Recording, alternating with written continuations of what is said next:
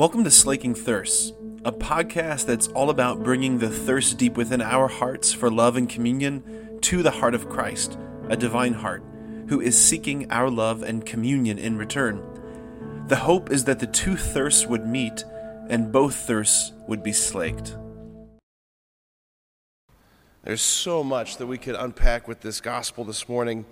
Jesus talking about do not babble like the pagans, that when we pray as Christians, it's not just simply a matter of, man, can I just say enough words to attract the attention of God up there on the clouds? No, it's, it's a live relationship with uh, one who knows our hearts, is what he's saying.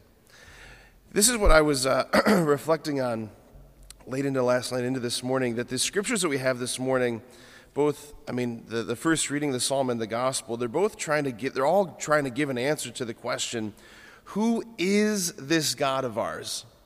Right? Who is this God of ours?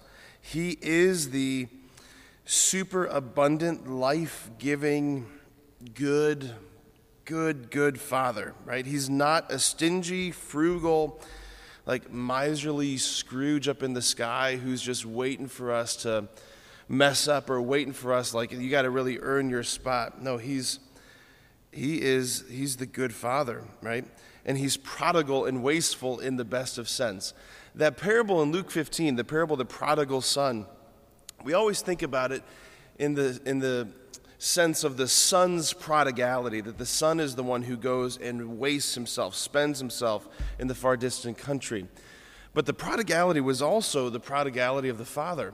Like the father was incredibly just wasteful in his love of his son, right? Just so super abundantly generous and just pouring everything out for his son. There's a prodigality on his side too, right? That's our father. So we ask the question this how does his word go forth from him? We look at Isaiah. How does his word go forth from his mouth?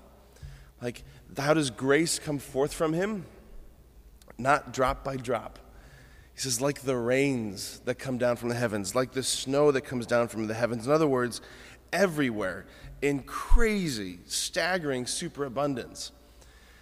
If you were at the parish mission that I did, uh, the Lenten mission that I did last year for us, I had that whole reflection on snowflakes. I talked about snowflakes. That every year scientists estimate, and how do they know these numbers anyway? I don't know, but they estimate somewhere in the ballpark of seven quintillion snowflakes fall annually. That's like a seven, I think it's with 24 zeros after it. That's unbelievable. You don't seem impressed by God. Okay.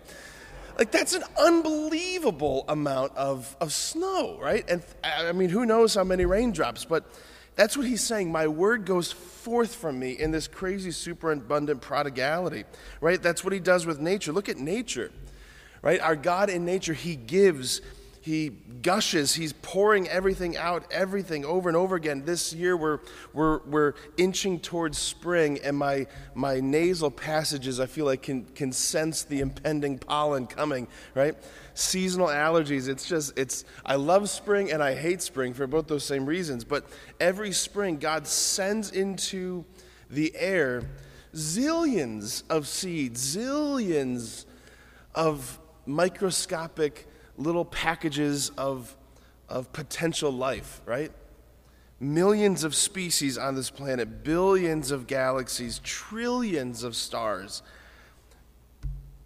quadrillions of bugs and insects, right? An uncountable number of life forms that God has made, right?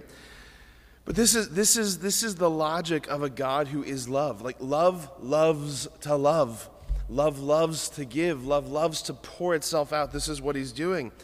Like, this is his word, right? Jesus in the in the incarnation, he is the, the precious seed pouring forth from the Father's heart, looking for fertile soil. And when he, found, when he found it in Mary's womb, he brings forth an abundance, right? We have a God of superabundance, and I think sometimes we forget it. I think sometimes we, we approach him like Oliver, just begging for an extra, just can I have a little bit more porridge? He's like, I'll give you the factory. I'll give you everything. I'll give you everything, right? When God makes, uh, when, he, when he transforms bread and fish to feed the multitudes, there's fragments left over after feeding 5,000. When he catches fish, he catches so much that sinks a boat, right?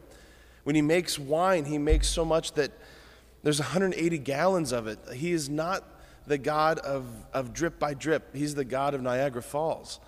That's what our Father is. He's the superabundant, life giving, good Father, which we ask the question what does that mean then for us? It means that we can trust the gift, if I can put it that way. We can trust we can trust our deepest desires and yearnings to him. We can trust that he wants to satisfy us on those deepest of levels. We can we don't have to grasp is what it means. We don't have to create little pockets of satisfaction holding on to this thing, that relationship, this experience, that thing. Because the reality is like it's a superabundant, infinite torrent of goodness that's coming at us. We just simply have to open ourselves, like our Blessed Mother did, to receive it deeply. That's who our God is. That's who our God is. And He comes today to feed us, to feed that deepest of hungers. How good He is. Amen.